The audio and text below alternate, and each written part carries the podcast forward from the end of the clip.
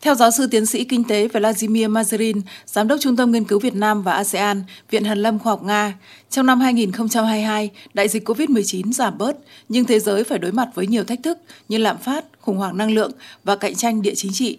Trong bối cảnh này, nền kinh tế Việt Nam vẫn tiếp tục tăng trưởng tốt và cao hơn các nước trong khu vực Đông Nam Á, là dấu hiệu tích cực, tiến sĩ Mazerin nhận xét.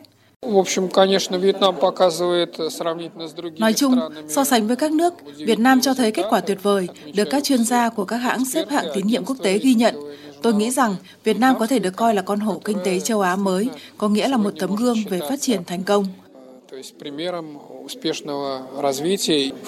Theo tiến sĩ Mazerin, những yếu tố giúp Việt Nam duy trì được các động lực tăng trưởng kinh tế đó là thu hút khá tốt dòng vốn đầu tư nước ngoài do các nhà đầu tư luôn tìm kiếm những nơi có tình hình ổn định. Theo ông, yếu tố thứ hai là sự dịch chuyển sản xuất của các doanh nghiệp, đặc biệt là các tập đoàn đa quốc gia sang Việt Nam. Ông nhấn mạnh đến chính sách kinh tế vĩ mô linh hoạt của Đảng Cộng sản Việt Nam trong suốt thời kỳ đổi mới, kết hợp sự điều tiết của nhà nước với cơ chế thị trường. Điều này giúp duy trì sự ổn định và đảm bảo nền kinh tế phát triển thuận lợi. Chuyên gia Mazarin cũng đánh giá cao về kim ngạch ngoại thương của Việt Nam đạt hơn 730 tỷ đô la trong năm nay.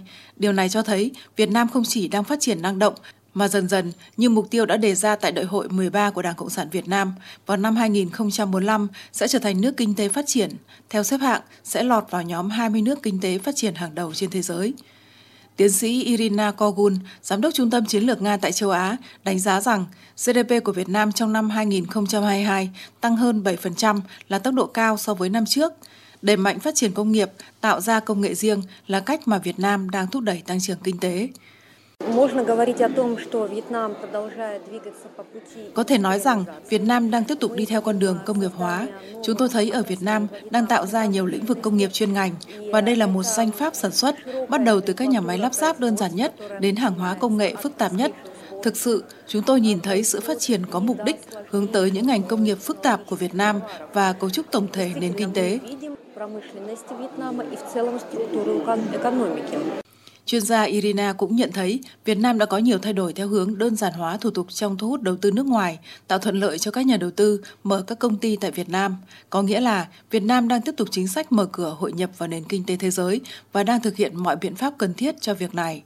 Chuyên gia lưu ý rằng Việt Nam là nền kinh tế định hướng xuất khẩu nên phụ thuộc vào các thị trường bên ngoài, bao gồm cả nhập khẩu các nguyên vật liệu, linh kiện để sản xuất hàng xuất khẩu. Xuất khẩu và đầu tư vẫn là những yếu tố quan trọng cho tăng trưởng kinh tế của Việt Nam, nhưng triển vọng tăng trưởng của nền kinh tế thế giới còn yếu. Nhiều tổ chức quốc tế đưa ra dự báo tiêu cực trong năm 2023, lạm phát, cạnh tranh địa chính trị sẽ tăng lên, áp lực truyền thống là sức mua của người dân các nước phát triển giảm và điều này ảnh hưởng đến hoạt động xuất khẩu của Việt Nam. Việt Nam sẽ cạnh tranh với các nước trong khu vực để giành nguồn vốn, đơn hàng xuất khẩu. Có nghĩa là trình độ năng suất lao động, công nghệ là những yếu tố then chốt Việt Nam cần chú ý. Tiến sĩ Marin cũng cho rằng ảnh hưởng của các yếu tố xung đột địa chính trị, trong đó có cả khủng hoảng năng lượng và lương thực, vẫn đang ở phía trước và điều này sẽ tác động tới nền kinh tế Việt Nam trong năm 2023. Ngoài ra, nền kinh tế Việt Nam rất mở, cùng với xuất khẩu tăng, mức độ phụ thuộc cũng tăng lên.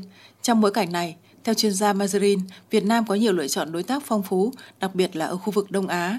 Việc mở rộng thương mại là cần thiết và quan trọng. Ngoài động lực kinh tế, theo các chuyên gia Nga, vai trò uy tín của Việt Nam trên trường quốc tế ngày càng tăng. Đây là nhận định của giáo sư tiến sĩ Kirin Babaev, quyền viện trưởng Viện Trung Quốc và châu Á đương đại, Viện Hàn lâm Khoa học Nga. Ờ, Việt Nam традиционно является одним из самых влиятельных. Việt Nam theo truyền thống là một trong những thành viên có ảnh hưởng nhất trong hiệp hội quan trọng có tầm ảnh hưởng hiện nay như ASEAN. Việt Nam là một trong những nước dẫn đầu ở châu Á đang phát triển năng động.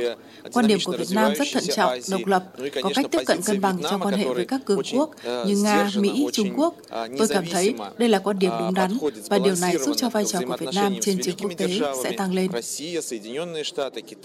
Мне кажется, это очень правильная позиция, и это как раз способствует тому, что роль Вьетнама на международной арене будет расти.